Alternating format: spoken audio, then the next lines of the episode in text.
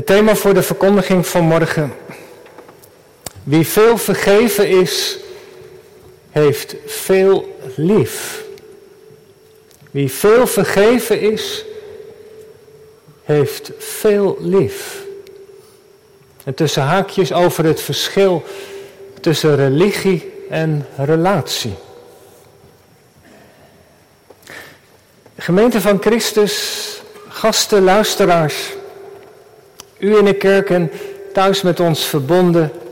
Weet u wat het verschil is, weet jij dat, tussen religie en relatie? In Betanië botsen die twee werelden met elkaar. In het huis van Simon.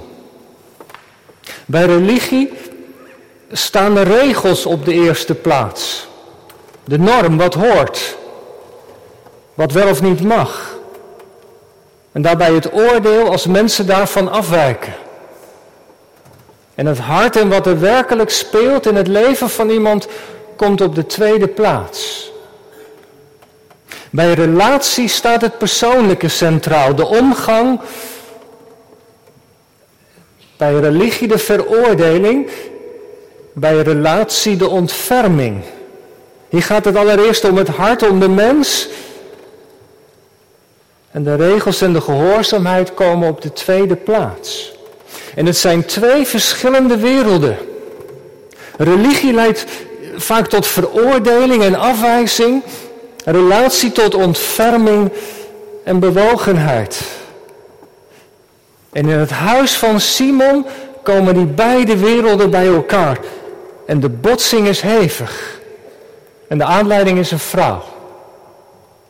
Ze zegt helemaal niets. Maar haar komst en wat ze doet zetten de zaak op scherp. Er zitten daar mensen in het huis van Simon aan tafel. Zo lezen we in vers 4 die hevig verontwaardigd zijn. En Jezus zegt zelf dat ze haar lastig vallen.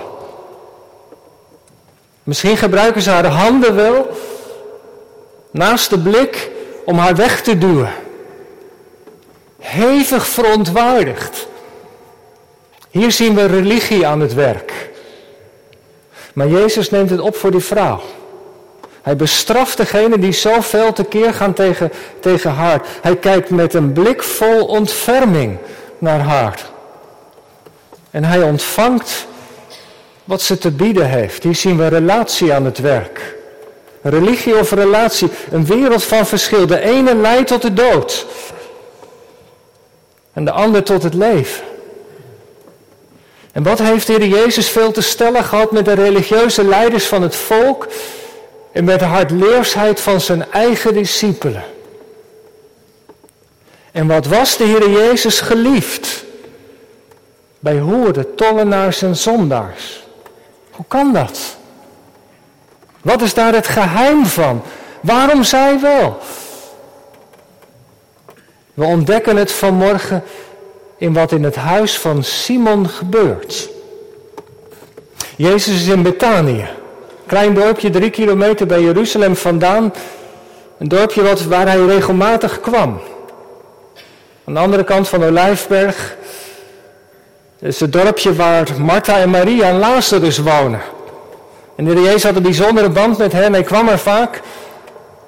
Maar vanmorgen is hij uitgenodigd, in de avond, in het huis van Simon. En zo zegt Marcus, Simon de Melaatse. Is iemand die vroeger een huidziekte had gehad, daarvan was genezen, maar er wordt nog steeds genoemd bij het defect wat hij had. Zo kennen de mensen hem immers. Simon de Melaatse. Soms gebeurt dat, hè? Dat er iets in het leven van iemand gebeurd is. En dat mensen nog steeds je daarmee verbinden. Een bijnaam hebben, een etiket wat je niet zomaar meer kwijtraakt. Simon, oh ja, de Melaatse. En Jezus is bij Simon Vermoedelijk met enkele van zijn discipelen zijn ook andere mensen uitgenodigd en ze liggen aan tafel. Dat was in die tijd gebruikelijk. En de mannen zaten vaak gescheiden van de vrouwen, ieder in een eigen ruimte. Dat waren de conventies van die cultuur, van de Oosterse cultuur.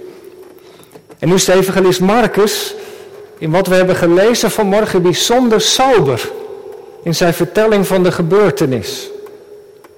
Want wat er in het huis van Simon gebeurt, kunnen we in alle vier de evangeliën vinden. Marcus vertelt helemaal niets over Simon.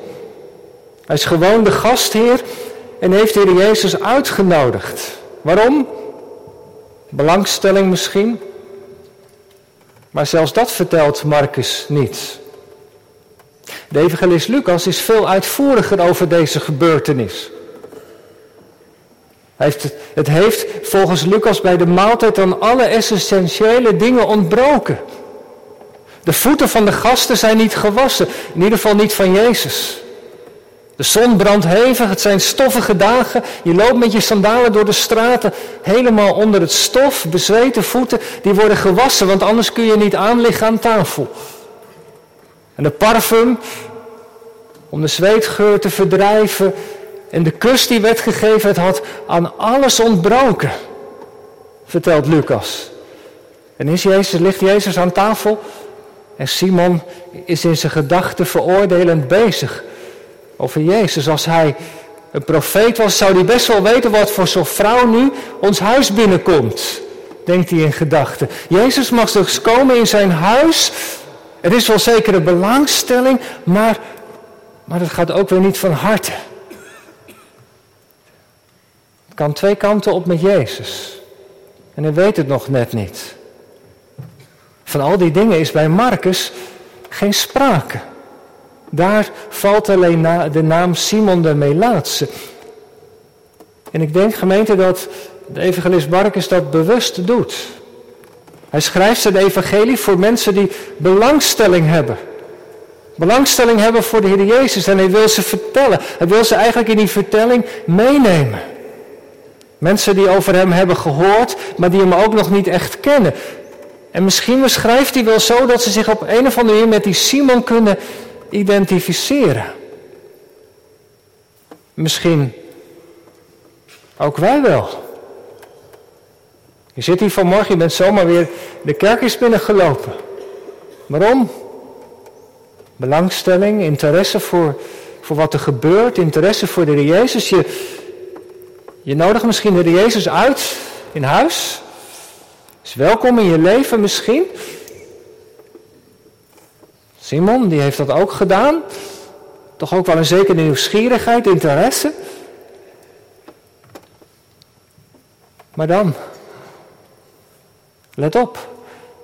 Als je de Heer Jezus uitnodigt in je leven, dan gaat er van alles gebeuren. Dan blijft alles niet bij het oude. Echt niet. De Heer Jezus doet dingen. Hij zegt dingen die, ja, die, die reactie oproepen die misschien wel schokkend zijn. Die schuren die aan het denken zetten. Je kunt onze heiland echt niet in een hokje plaatsen. Hij reageert net altijd weer anders. En hij doet altijd een appel op je leven. Er zijn mensen die dat niet willen. Ze ergeren zich aan Jezus. Hij komt te dichtbij. Het doorbreekt hun kaders. Hun ideeën over wat goed en betamelijk is. Het schuurt wat hij doet en zegt. En ze houden hem op een afstand, liever niet te dichtbij. Kan soms bij ons ook gebeuren, hè? Wel belangstelling hebben, maar, maar je wilt toch ook liever niet dat hij je met alles in je leven bemoeit. En het kan zelfs zo ver gaan dat mensen Jezus afwijzen. En dat zien we bij Judas. Dat wat, wat aan die maaltijd gebeurt is voor hem de aanleiding om er vandoor te gaan, naar de overpriesters te gaan en Jezus als het ware te verraden.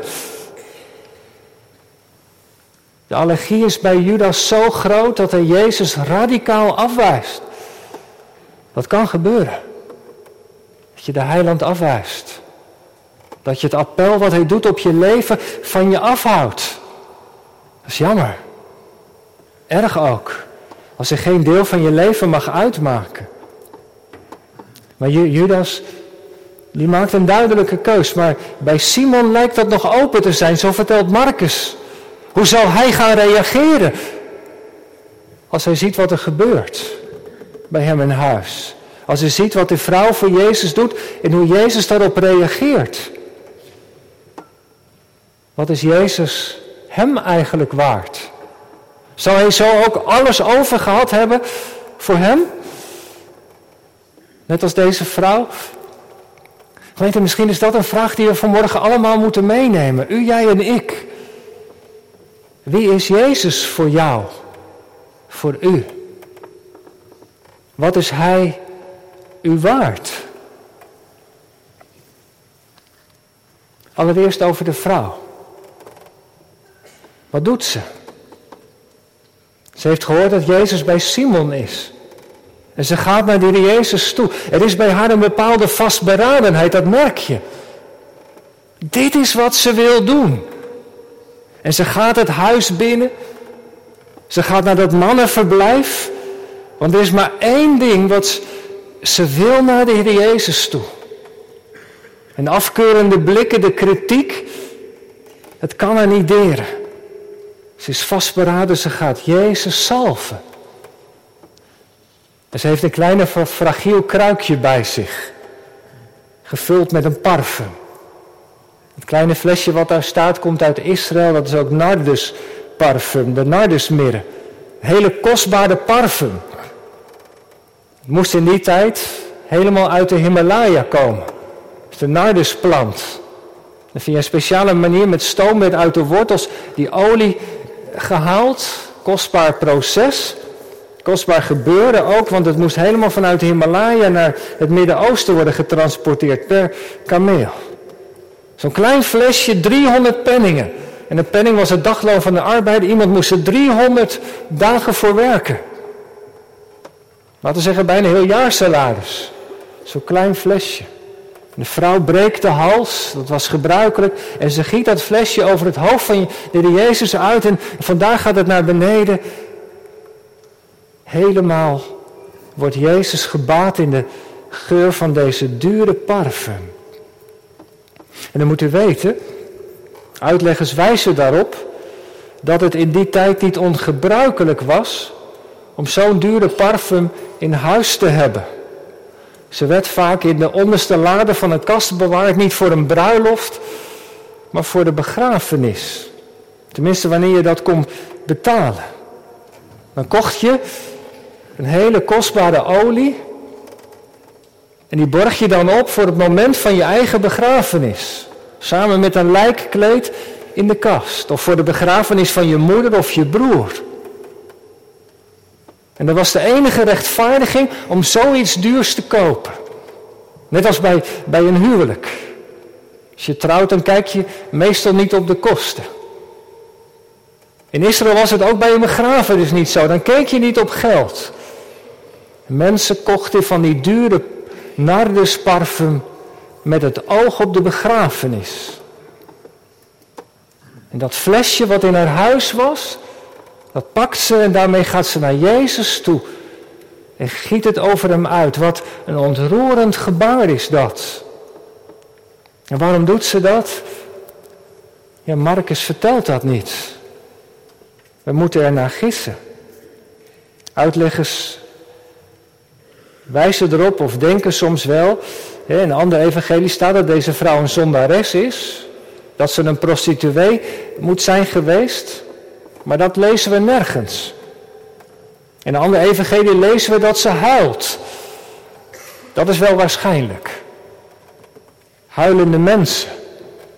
Je komt ze in de kerk in Nederland niet zo vaak meer tegen, maar als je wat vaker in het Midden-Oosten bent geweest of in Zuid-Amerika, dan zijn ze daar. De kerk staat in de vroeg te open. Dan zijn ze naar binnen gekomen. Snikkende vrouwen. Voorovergeknield hier bij het koorhek. De banken die daarvoor staan. De zon is nog amper omhoog of ze zijn in de kerk. Met de nood van hun leven storten ze uit voor het aangezicht van God. Met de pijn en verdriet. Er heel wat gezien. Hier is ze dan. In het huis van Simon. Ze zegt geen woord, maar haar daden spreken een duidelijke taal. Ze zelft Jezus met de parfum van haar leven. En hoe komt ze erbij om dat te doen? Ik denk dat het al eerder was begonnen. Bij Johannes de Doper. Weet u nog, Johannes de Doper was de voorbereider van de Heer Jezus. En hij had gezegd, na mij komt iemand die meer is dan ik. Hij had de mensen opgeroepen om zich te bekeren.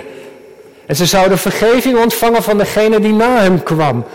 En die woorden had ze gehoord. En op een of andere manier, ik vul het wat in, haakte die in haar leven. En toen, toen had ze naar Jezus zelf geluisterd. Ze hing aan zijn lippen. Hij sprak dat hij gekomen was om mensen te redden en te behouden. Dat was zijn missie. En ze had via de Heer Jezus over de Heere God gehoord. Een God die alles van haar weet. En haar toch lief had.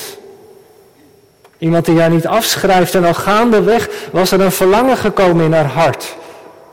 Ze had de balans misschien wel van haar leven opgemaakt. Is dit het nu? Wat ik heb gedaan, wat ik heb meegemaakt, de gebrokenheid, de eenzaamheid, de afwijzing, geen geluk in je hart, geen diepe vrede. En toen Jezus sprak over verzoening, over vergeving, over dat je opnieuw kon beginnen en dat je daarvoor bij Hem moest zijn. Toen was er wat in haar hart gebeurd. Toen begon het te stromen. Dat is wat ik wil. Dat is wat ik nodig heb. Ik moet bij Hem zijn. En er gloorde hoop in haar leven van een nieuw begin. Er waren natuurlijk wel veel meer mensen die de boodschap van de Heer Jezus hadden gehoord. Zeker wel. Mooi gezegd, meester. Ze knikte instemmend, maar gingen over tot de orde van de dag. Maar bij haar niet. Bij haar niet. Ze komt in beweging. En daar gaat het om. Als je over de Heer Jezus hoort, als je het evangelie hoort, dat je niet blijft zitten, maar in beweging komt. En ze zoekt hem op met de kostbare schat van haar leven. En in de nabijheid van de heiland verandert alles. Net als ze Jezus nadert, voelt ze kracht van hem uitgaan. Zijn heiligheid roept de onreinheid in haar leven aan het licht. Als in een film passeren de dingen in haar leven. Haar zonde, haar wonden, haar verdriet en pijn, ze huilt. Ze heeft berouw. En tegelijkertijd ontdekt ze dat in de houding van de Heer Jezus zoveel liefde, zoveel ontferming is, zoveel geduld, zoveel genade, zoveel acceptatie. Niet van de zonde, maar van de zondaar. Dat ze hem zalft en eert als de koning van haar leven. En in die weg ontvangt ze vergeving en een nieuw begin. Zo vertelt Lucas haar. Ze wordt als een magneet door de Jezus aangetrokken. Want ze ziet hem in hem de liefde van God. Zo zuiver, zo mooi. Dat kennen ze niet van huis uit. En ze wil Jezus eren met het mooiste en zuiverste wat ze in huis heeft. En ze giet dat over de heiland uit. Jezus, alles geef ik u. Wat ik ben en heb en wat ik ooit zal zijn. Het is alles voor u. Het is alles door u. Het is alles tot u. Wat zal jij doen? Oog in oog met Jezus. De reactie aan tafel is nogal verschillend. Wat ze doet roept bij een aantal mensen diepe verontwaardiging op. Eerst was er al het feit dat ze zomaar de maaltijd verstoort en bij een mannenvertrek binnengaat. Vervolgens eist ze Jezus helemaal voor zichzelf alleen op. En dan nog die geur. Die overvloed van parfum. Wat een verkwisting. Wat een dwaasheid. Aan tafel groeit bij sommigen de ergernis. Ja, zo werkt religie. Maar wat doet Jezus? Vier dingen zegt hij tegen haar en over haar. Het eerste is dit, ze heeft een goed werk gedaan. En dat Griekse woordje kalos betekent mooi. Ze zegt tegen die vrouw, vrouw, je hebt iets moois gedaan vandaag. Je hebt gegeven wat je had. En het tweede, ze heeft ook iets heel passends gedaan. Want ze heeft het moment benut, het was nu of nooit. Ze zag haar kans om iets te doen wat ze later niet meer zou kunnen doen. Iets wat je maar één keer in je leven kunt doen. Dat kruikje wat bewaard is voor je begrafenis, kun je maar één keer over iemand leeggieten. En dat was het moment. En weet u, soms zijn er momenten in je leven die je moet benutten. Het is nu of nooit. Soms zijn er van die kansen die je krijgt die je laat liggen. Ik merk dat nog wel eens rond een begrafenis. Wanneer iemand overlijdt, zijn er familieleden soms die spijt hebben. Dat ze hun leven de kans hebben gemist. De kans benut om vergeving te vragen, om zich met iemand te verzoenen. Om iets voor hem of haar te doen. Om tegen iemand te zeggen hoeveel ze van die persoon hielden. Maar nu de persoon is overleden, kan dat niet meer. Dan is er dan de spijt en de vroeging. Dan is het te laat. Zeg niet, stel niet uit tot later wat je vandaag nog kunt doen. Deze vrouw grijpt de gelegenheid aan iets te doen wat ze later niet meer zou kunnen doen. Ze ziet het moment. En het derde. Jezus laat zien dat ze een diep inzicht heeft. Deze vrouw voorvoelde wat er met Jezus zou gaan gebeuren. Dat hij spoedig zou gaan sterven. Ze besefte dat na zijn dood er misschien geen gelegenheid meer zou zijn om hem te zalven. Ik weet niet hoe ze het wist, maar ze wist het. Misschien had de geest het haar wel in het hart gelegd. Want weet u, normaal gesproken, iemand die aan het kruis wordt gehangen is een misdadiger.